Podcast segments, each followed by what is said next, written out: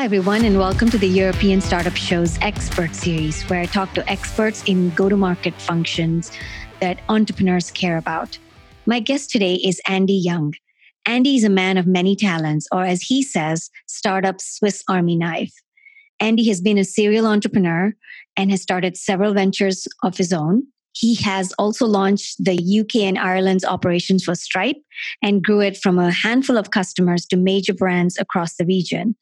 After that, Andy served as an advisor to several VCs, including Entrepreneurs First, where he was VP of Growth and Marketing, advising their portfolio of companies.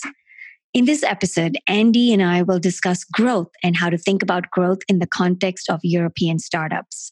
So I'm really looking forward to this discussion and uh, welcome, Andy. Thank you. Thanks for having me today. Listening a little bit to your background, you seem to have had a very illustrious career. Maybe you can take a few minutes to give the listeners some background on how you came to be known as the growth guy. That's a great question. It was definitely some kind of accident, I guess you could say, but it was the result of the journey I took through exploring uh, technology through to startups uh, and ending up in growth. I, I, started out as a software engineer like years and years ago. You know, I was given one of those old Spectrum computers back from the 80s as a child. You turned it on and it was just a flashing cursor and it wouldn't do anything. I had to learn to program it in order to create the games that I wanted to play. That launched me down the software route from very early age. My journey started out very technical, writing software. When I experimented with various startup ideas, also my father was self-employed, and I think I inherited from him the like aversion to working for anyone else. So put those two things together, and it was quite a natural fit for entrepreneurial ventures in software. When I founded my first major startup venture around about 2006, I was the co-founding CTO. I was the tech guy. To this day, I love building things. I love writing code. My, my journey was eventually discovering that, okay, writing code is cool, but if you build something that you think is great, but no one else wants, then that's a bit sad. So over time, over many years, almost too slowly that I'm embarrassed to admit, but that, that took me into discovering what people often call product management. What do other people need? After a couple of years, I was like, okay, this is cool, but still, if no one discovers what we're creating, then it's still a bit sad. I never had any sort of marketing background or training or education, but it took me on this journey of, okay, well, I need to find some way of distributing the product. And Along the way, I think I tried using data to analyze my own startup products for many years and did a really bad job. And at one point, had a bit of an epiphany moment where it just clicked, and I figured out how to use data in a way that for me was useful to understand what was working and what wasn't, so that I could do more of what was and, and change the things that weren't. And I think putting those all together, it was this starting from a technology and a love of building things, but ultimately being motivated by value is created when people actually use and benefit from what you build. Yeah. Maybe you can talk to me about what does growth actually mean these days? When they say we want to hire a VP of growth, what exactly are people talking about? Typically, people mean very different things. And to be honest, I really dislike the term growth for a few reasons. I've latched on to using it because a bunch of other people in the industry use it to mean specific things, but it's hard to know what it really means. Also, something I've come up against working with a few different teams along the way. It's like, isn't everything growth? Why would we build product if it wasn't to grow? Why would we have a sales team if it wasn't to grow? That said, if we consider product and engineering as like building new capabilities or new functionality to solve problems, growth is whatever it takes to take those existing capabilities that have already been built um, and take them to a wider audience. So get more people actively using and benefiting from them. So that's like product versus growth. Now, you might say, well, isn't that just like sales and marketing? And, you know, go back 20 years and software was sold in shrink wrap cardboard boxes in stores. And so all of the awareness and figuring out what product you wanted to buy happened before you actually bought the software. All of the sales, all of the marketing. These days, of course, it's completely different and most everything is online. And it's incredibly common that you will create an account or log into a new thing, check it out before you even know really what it is or why you should be looking at it properly. You just have some this vague notion that it's this product you, people are talking about, or what rises from that is much of the discovery of a customer's understanding of product, much of the marketing much of the sales actually happens after people are already using the product or poking at it or interacting with its features. I think the rise of growth is the fact that getting cross functional teams, so like marketers and people who think about converting the customer to be working very closely with the people who are actually building software. So that the things that explain and, and resonate and help people understand what the product actually is are often built into uh, the product itself. And then there's there's a second side of it, which is particularly online, people can discover products through other people using them. And this is where people often talk about viral features or referral features, or even just your use of a product is visible on social media or you know on email or in your sort of work collaboration system. Uh, and so products can actually grow and spread through their usage without requiring traditional sales and marketing which can be incredibly powerful. And there's all these cliches like dropbox for example spreading this way growing much much faster than it could ever have done if they just hired a team of salespeople and marketers i had another podcast interview where we were talking about continuous sale you're constantly having to prove the value of the product and also showing the value of the new features. But from everything you've spoken about, I feel like what you're saying is a little bit of product, a little bit of marketing, and a little bit of probably customer success or sales. Where does this growth team or function sit? How have you seen it structured or how should it be structured? There's extreme ends of the scale. When you're an early stage startup, you're a team of one to two to three to five to 10 people the entire company is the product and growth team. You have two parallel goals, which is to build out your product and get more people using it so that you can get that feedback loop of are you building the right thing? Everyone's kind of working together on everything, whether you're remote or in a non COVID world sitting around the same bank of desks. Even if someone's doing traditional sales and someone at the other end is running code and there's sort of people in the middle, but you're all talking every day, hopefully. As you scale out, you might split that team up into teams who are more focusing on building functionality that is on a known and validated roadmap versus teams that are focusing on distribution or go to market. The very other end of the scale is often when growth is introduced in incredibly large organizations like digital transformation, essentially, not to get too buzzwordy. And that's when you've got a, a large established organization. So I was working back in 2016 with a team at Quantcast. One of the things we were trying to do was rebuild an organization. They got some new leadership came in and we were trying to build this a new team pulling together people in the organization and some new people that were hired in to rejuvenate a product that had been around for years. And it ended up being um, successful, thankfully. But that was about carving out a bunch of people in an existing organization and, and getting them to work together with a common goal. I think one key thing there is the cadence at which people operate at. Many, if not most or all of us, can either work on real deep work where you have long cadences. That's typically when you're building deep functionality. It takes a long time to build. And everything about how you work, your meeting cadence, what meetings you have, is very particular to that. Or you can be doing what Sean Ellis talks about in terms of high tempo testing, where it's very high velocity. You have a bunch of ideas. You're not just trying to throw spaghetti against the wall, but like the point is you're looking to validate which of your ideas have legs. And the single biggest way you can fail is not try enough of them. So the focus is on moving as fast as possible to just get a, a, a taster of what is going to work out. And that's a completely different cadence. You want to be having, at the very least, weekly growth meetings where you're focused on what experiments have we run, what have we learned, what's working, what isn't. And one thing I've observed is that it's very hard to do both at the same time maybe you could do one or you could do the other. Part of it is like, are you focused on taking your existing products to, to, to more users or building new capabilities? Part of it is what cadence do you want to work at?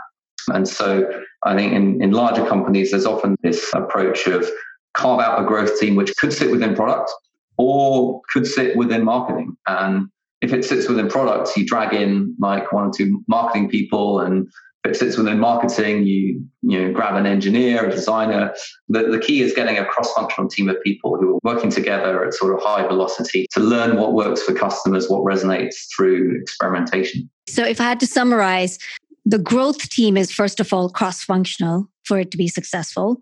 Second, it could sit anywhere, but what it does is really a function of what the company as a whole is trying to accomplish whether it's this iterative quick experiments or sort of longer cadence of trying to increase the user base or something like that. I think it could still be a little fuzzy on what would you define the growth team's responsibilities as? How do you put KPIs to measure whether the growth team is actually helping with growth? Yeah, yeah. So typically it all rolls up eventually. What the growth team works on is its inputs, but like the ultimate output should be more active customers. And depending on the nature of the product, whether that's B2B or B2C, the dynamics of that end up being quite different. Your North Star is typically something that is um, either active customers, active users, be it monthly or weekly, or however it's appropriate to measure it, or something that leads to that.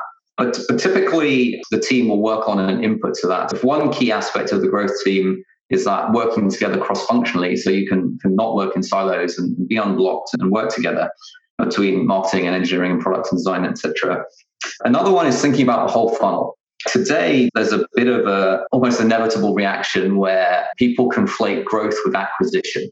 Anyone who was previously an acquisition marketer, not anyone, but a number of people who are essentially performance marketers, like um, direct response, tasked with spending money and, and looking to drive specific acquisition metrics there's been a bit of a movement to rebrand performance marketing as growth marketing, which isn't really where it came from. I mean, it's completely not where it came from. The idea of growth marketing was rather than just thinking about um, acquisition and going back to that traditional uh, organizational setup, marketing people get qualified leads, throw them over the wall to sales, who convert those leads, throw them over the wall to products as converted customers and inevitably can get a bit out of sync in customer expectations uh, along the way.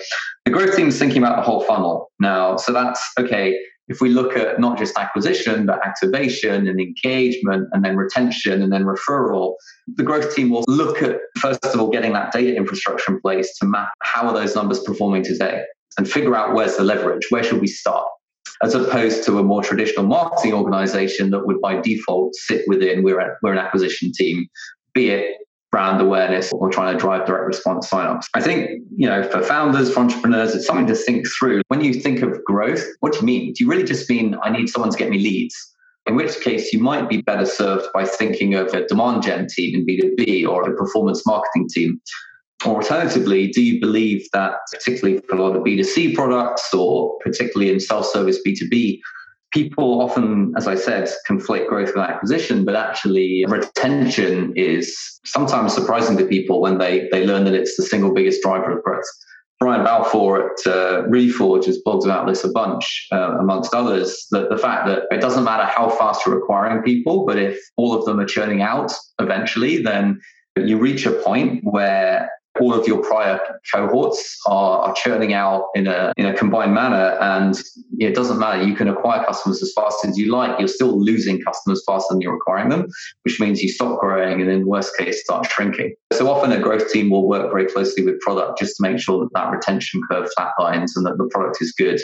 Uh, and then from there, either go in like product led growth. How does the product spread itself, like referral or awareness through its usage or, or viral loops or something like that, or taking like a, a, a, full funnel approach to, to acquisition marketing, but looking not just about how many signups we get, but are those signups activating and sticking around? It sounds to me like this growth team could really be branded as a problem solving team. They are people that are almost an overlay and can see across the entire customer funnel to figure out where the blocks are. And hence, what cross functional teams need to come together to work on resolving that issue. Maybe you can talk about when is the right time to hire somebody that's going to coordinate, facilitate, or lead this kind of growth, experimental, analytical function, and maybe even some tips on what you should be looking for in, in such a person. I think that's a good way of putting it. It's like a problem solving team, but specifically to the problem of how do we take the products we've already got and take it to more people? So, so the question of when you do that, when you're an early startup or a, a new product forming in an existing organization, the time to split out a growth team is when you think that you've got enough products there. The term product market fit is common. I'm a big believer in the concept of product market fit. I've been there. I, I come from a far off land where I can tell you it exists, it's real. We probably shouldn't use the term because people don't understand it until they've seen it. So it's really unhelpful. But the point is, there is this thing that, that many call product market fit that you probably need to get before you can grow. And that's to the point around retention. Because if you don't have it, you're probably churning out all of your customers sooner or later. And any sort of um, attempts to get more of those customers is, is going to be fruitless, right? Because they'll all end up churning out no matter how fast you grow. So the when to get a team is like when you've got enough to play with. And that feels like your retention curve is flat. You have loyal, happy customers that are sticking around. You have a reasonable source of existing customers, perhaps, but you want to accelerate that pace. And perhaps your, your product is established and you've got a solid V1 that's doing its job, but you think there's more potential to build in product led growth, perhaps, where you can start building features that aren't core to the jobs the product does for the customers, but they can um, be features within the product that help other people discover that product through the existing customers using it. That leads on to the second part of that question around what sort of person you look for. So the question is like, what within what I was just describing do you feel the opportunity is? If the opportunity is product led growth, you're probably looking to, to bring in someone from a product background who's really strong on product design, execution, user experience, but is also data driven and can experiment with a product design and engineering team about adding more features to increase virality or awareness, etc. If you're thinking that the opportunity is in activation or acquisition, then you might be looking for someone with more of that marketing background who is much more thinking through background in things like copy and what will resonate and what messaging should you use. This is where you get into product positioning. People talk about the concept of the magic moment or the wow moment. It's the moment at which the penny drops and people like, what is this product? I'm, I'm poking at it. Oh, I get it. This is cool. I could use this. And that might be a slightly different type of person. Or finally, maybe you've got excited about the word growth, but really you just need a more traditional demand gen team. You need B2B leads, and ultimately the output is going to be give these leads to salespeople. The growth movement has come with valuing working cross functionally and being data driven and learning through experimentation. So it may benefit you to find people who are passionate about these things. But it may be that you're hiring someone who has a more traditional demand gen marketing background, for example. The key pillars of growth, it's more of a mindset and a process than it is anything else. And that's already mentioned, like data driven, focused on creativity, and also self sufficient individuals and teams. So people with the right skills that as an individual, as a team, they don't have to block on others. This was one of the key insights of the um, creation of the growth marketing function at Facebook, where I worked for a couple of years, which was at Facebook, the whole data infrastructure is accessed using SQL. So in the Facebook world, they hired growth marketers who could write SQL. Reason being, they didn't want those people to be blocked having to ask a data scientist or someone else on the team for the data that they needed. So in Facebook, that's SQL, but in other environments, it really comes down to how do you ensure with the technology that you're using in your company that people will not be blocked and will able to work autonomously uh, and make progress at, high velocity. Um, and as an individual, and that's also the idea of cross-functional teams, right? If you're working on a team together, then you're going to be able to get stuff done much quicker than if you have to constantly put in requests to some other team's yep. backlog. That's just going to slow you down by like multiple multiple factors. I think the biggest thing about the kind of person you want to hire is really uh, the mindset of being data driven, experimental, probably somebody who can collaborate well with different functions, different types of people. Yeah, yeah. And is a self starter, almost like a mini entrepreneur that can kind of get things done. And, you know, listening to you, Andy, I feel like every company should have this kind of a team. Otherwise, we all end up getting siloed and getting into the weeds of whatever function we're doing in. And we have these KPIs and we're just kind of running that no one is there to do all the things that you just mentioned should be done by this growth team and that are actually so important to make sure that we're doing the right thing and scaling the right thing at the right time. What you're saying seems like something every company should have, maybe after the product market fit and has some customers. And as they're accelerating, they need to have this team in place. Would you agree? I think it's mostly about applying the growth mindset and the principles of growth, which I think we can all learn from. there's another one, which is just that innate curiosity. It's, it's very linked to the concept of growth mindset versus fixed mindset in outside the tech world space. It's like always looking to learn, always looking to come with opinions, but strong opinions held weakly. That was one of the company values where I worked most recently with Entrepreneur First, where my title was growth, but the role I was doing was quite different to where I was working on growth at Facebook. It was incredibly different to when I was working on growth with the 500 startups portfolio, helping them. And my most recent role with EF was was actually helping a cross-functional team work together across everything from PR, brand, content, our go-to-market, all the way through to in EF's world, the, the business we were in was finding the future technical founders of tomorrow. In, in many ways, uh, a talent acquisition function, and we had sourcing. We also had some digital marketing in there part of what my team was doing was essentially a recruiting function. That's typically not what you'd associate growth with. But my role was to help bring that, that mindset and get the cross-functional team working together. Now, this will start being very familiar to like anyone who's working in recruiting program management, where you start thinking about employer brand. What you're doing is you're running a direct response marketing function, i.e., outbound sourcing, which is kind of like direct response or sales, applying this sales and marketing mindset to it, but also thinking about the top of the funnel, the awareness, thinking about the customer journey when someone hear about you for the first time, we did a lot on product positioning, exactly how should we position ourselves, how should we describe ourselves to the market.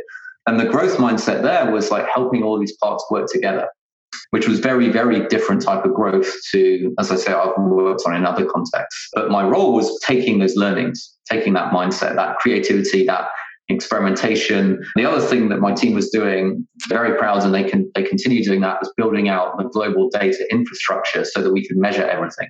This is the European Startup Podcast. So I have to ask you you've always worked in Europe, but you obviously have probably a global context of how startups work.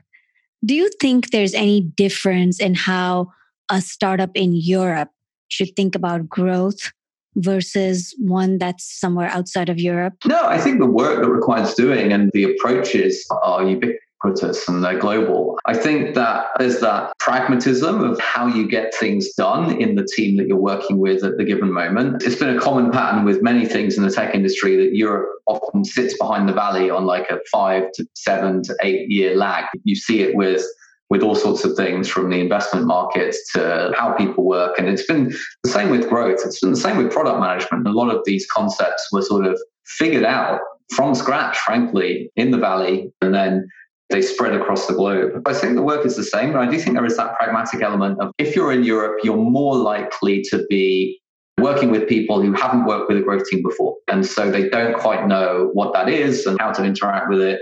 I, I spent a year out in San Francisco in 2016 and, and cross paths with a lot of people working in the growth space when I was there. It, it's a lot in common with even establishing nascent growth teams within larger organizations, even out in the valley.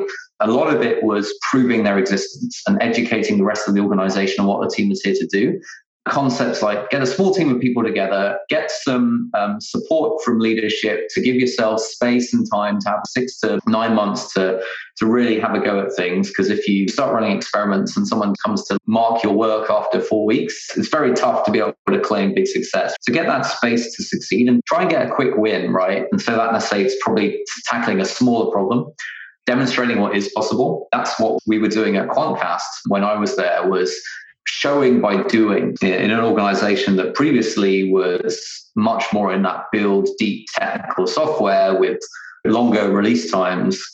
I, I, showed up and got together with a couple of people and we launched a couple of experiments the next day. They weren't necessarily great experiments, weren't the things that drove big results. They were just showing that it was possible to do this.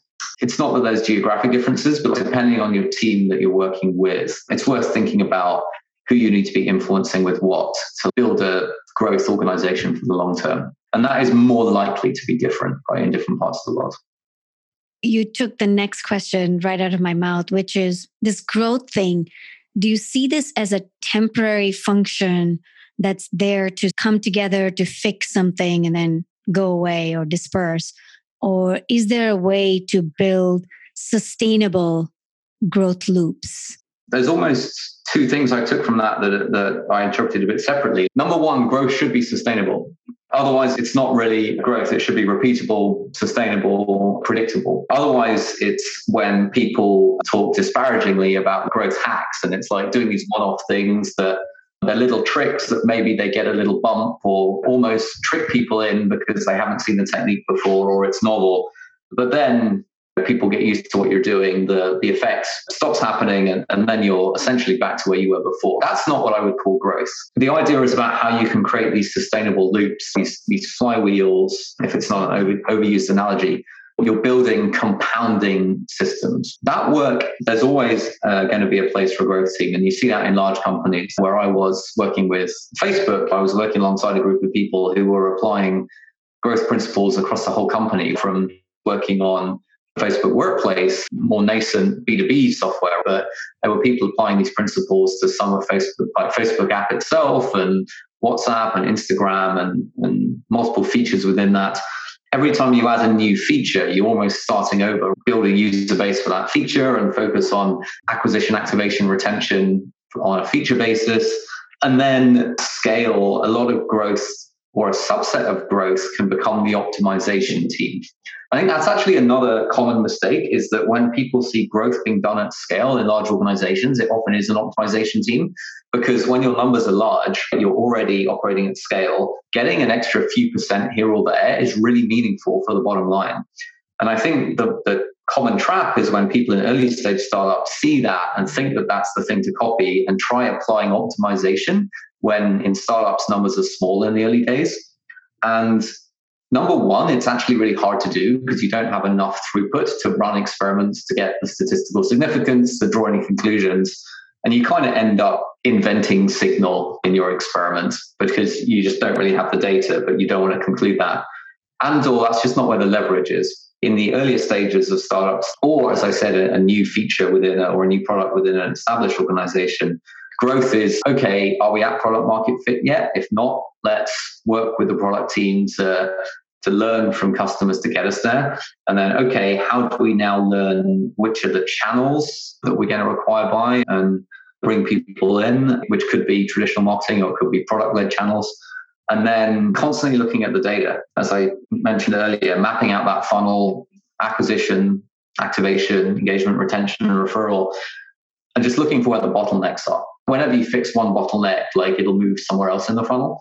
I had someone from Airbnb, I think he was the head of data analytics at Airbnb, speak at a conference. What they said, which to me sounds like another way of thinking about growth, is they had almost a data university, how to use data to do things, to read and to fix and grow and do whatever you need to do. And what they did was instead of having this as a centralized team that solved problems by looking at data, they actually put people and every function through that team. So there were people in marketing that could look at data and understand and run experiments and do things. Growth is everyone's business. Growth needs to be sustainable.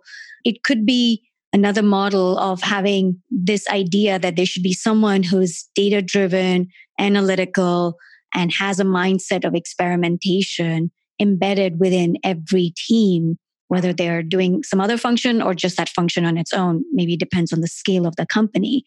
As an example, you could talk a little bit about how Facebook's thought about growth and how they structured the growth function within their organization.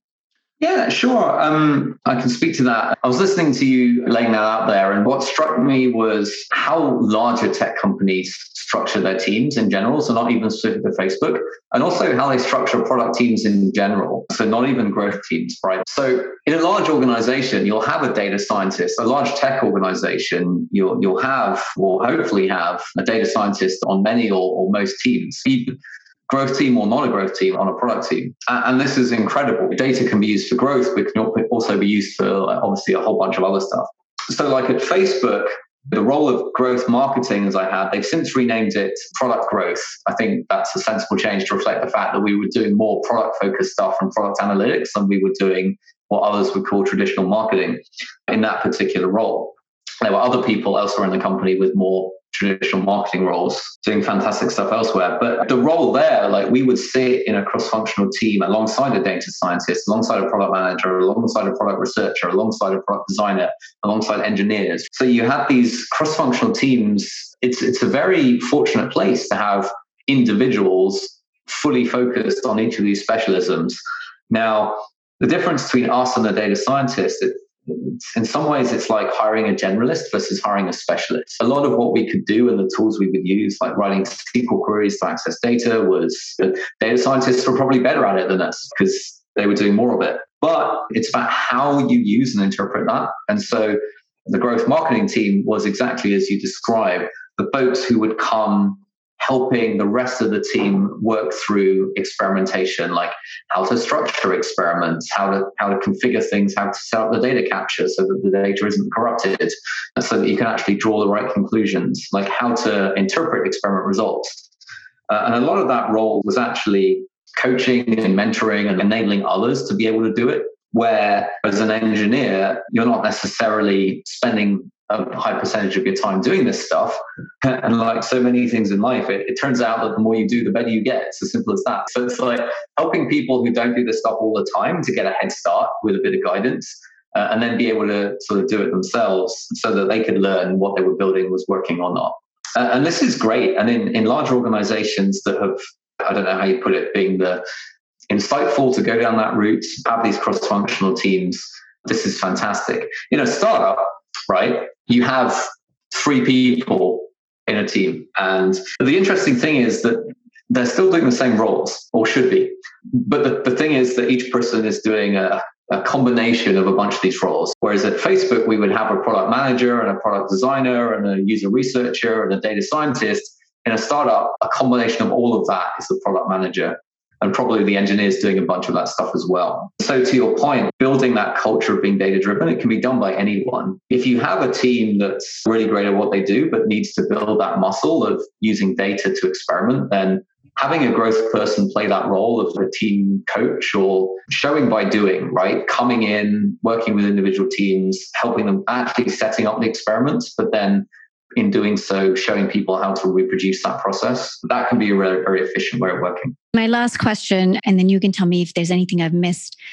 I know in product marketing, for example, in Europe, it's really hard to recruit product marketing. It's a function that you can't find people with that skill set as you can in America, for example. Yeah, yeah. I'm not sure how growth marketing is that also a very hard skill set to find is that something that can be trained? You're right. It's tough because there's not that many people out there with this title. And then, as we spoke to earlier, like a bunch of people that have given themselves this title or have had it given to them, are probably just more traditional performance marketers or even content marketers, or they're actually a different flavor of person. Now, I would take it as a potentially a good signal that, like, if someone's latched onto the word growth, it's a signal that that means something to them. Now, I think the challenge is to figure out does that mean that they're really inspired by being data driven, learning through experimentation, they're really curious? Or does it simply mean that they got this sense that growth was the new hot thing on the street? And if they call themselves growth, that would mean that they get cool jobs. You, you probably want one of those types of people. If they believe both, then fair enough. But like you're looking for one of those. I think it's looking for the raw skills. So people who have the right technical skills for whatever that means for your company. Like I said, at Facebook, it was SQL, but in startups, it could be self-serve mm-hmm. tools like Mixpanel or Amplitude or you know whatever it is, Google Analytics. But they're comfortable with data, and then they have an experiment-driven, like scientific method mindset. So they're able to structure an experiment, even somewhat informally, but they're able to test a hypothesis. They're able to form a hypothesis, and that's actually rarer than you, you, you might think. It's like when I interview for people, I'm often looking for that clarity of thought can people actually really put their finger on what is the pertinent thing here that we're, we're trying to test? That itself is a skill. Um, you're looking for creativity. Like, can people come up with, given a problem, can they come up with 50 ideas or 20 ideas to what to test? Like, most people can come up with one. Those aren't the people you want because they're just going to gravitate to doing the thing that they know or the thing that they've seen yep. before or the thing that comes to mind. The thing you're looking for is that ability to riff off and approach a problem from seven different ways and, and come up with a whole list of things that could be done. There's more to the list, like customer mindset, customer empathy. I think the key thing about growth is finding what works for the customers. And so being able to get inside their heads, think about their jobs to be done. And there's, there's so many people who are great professionals, but they're really good at rolling out a plan and not so good at validating whether people actually want what's being created. That, that leads into the experimentation. And then just things that apply to many roles, but can't really be taught, like passion. Like people are just curious. If someone's curious and passionate about finding out what works and learning about new tools and genuinely excited to learn whether an experiment succeeds or fails, that will get you so far. That growth mindset in the general sense. I care more about the projects people have done in the past and how they talk about them. Did they understand them? Did, they demonstrate curiosity? You can tell just by talking, and it, it's less what job title they had or, or what role they had. So once you fix what skills are absolutely required, I think you can go quite broad, just getting a sense of what people are all about just by talking it through with them. I think you gave some really good pointers in terms of what to look for eh, in someone that you want to have as part of your growth function. Is there anything else that I should be asking about growth that I haven't asked, Andy? It's a growing space, it's a nascent space. I think there's a useful angle, which is so you're a founder or a leader in the audience, we're thinking entrepreneurs. So if they've stuck around this far, if it's been sufficiently interesting and you're still listening, then I, I suspect a, a question is going to be more around okay, well, I'm either looking to build out a team or hire someone, or I have a team and I'm looking to change how they work in some way. I suspect those are those are actionables. Um, and we, we kind of touched on both of those a bit. I think for the first one, if you're looking for someone, the key thing is really to figure out what type of person you really need. I, I think it's less that, oh, you need a growth person. And I think it's more like, okay, do you need demand gen or content or SEO or product led growth? And then okay, you're hiring for one of these roles, you're going to look to interview and, and, and source for someone who has a growth mindset and some of those approaches that I spoke to before. Someone who's had an experience of running experiments high tempo and who knows what it's like and can take the lead on that. Won't have to be told how many experiments to run because they'll be doing it already. I've been speaking with a few conversations like that recently and the thing that's helped is like really dig into burning problem they need solving. I was speaking with someone who felt they needed a growth marketer. And then when we got into it, they, they felt like they needed someone for SEO. And then we got into the problem that they were trying to solve. It was that when they were speaking to people in sales conversations, they weren't converting them as much as they wanted to. They also wanted to find more people. But by the time you're trying to fix a problem of uh, better sales conversion, that's not an acquisition problem maybe that's a positioning problem or uh, building the the product discovery into the product. So when people create their account in a self-serve model they're able to to get a feel for what the product what value it can provide and how it can be meaningful for them as the customer. In that case it's like that that person who's used to building cold start customer experiences into the product. So those are immediately like a bunch of different personas that are probably different people from different backgrounds with different careers where the growth mindset is like the commonality. And the term like growth marketer probably doesn't help that much. I think it's been really helpful, especially to me because I'm in marketing and I've worked actually in one of my previous jobs with someone who's in growth marketing. And the way I thought about it, I think it's specific to the problem that they were solving, which was how to get more people who had bought the software to actually use it. So they ran experiments like calling people and trying different messaging and seeing what worked. And then what happened is whatever was working, the marketing function then scaled that, which I think worked really well. But I think a lot of what you've talked about with the mindset and really understanding what problem you're trying to solve and making sure that you're getting someone with a skill set to solve that problem really helps to demystify this generic growth term that you keep hearing about. So, thank you so much, Andy, for a really informative conversation.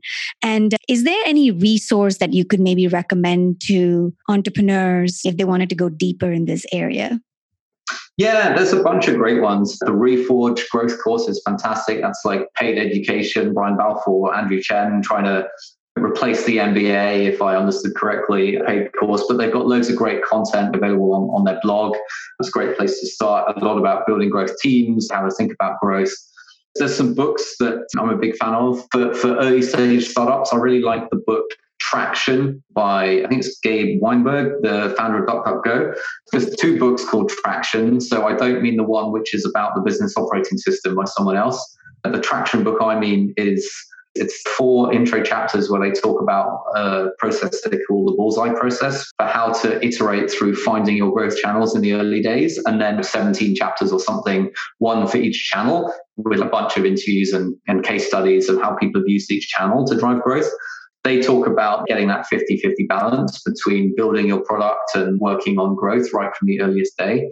That's really good. I think uh, there's some other great reading resources. Sean Ellis's Hacking Growth is a great overview of the whole space. He's seen a lot. And actually, there's a very short read, Growth Hacker Marketing.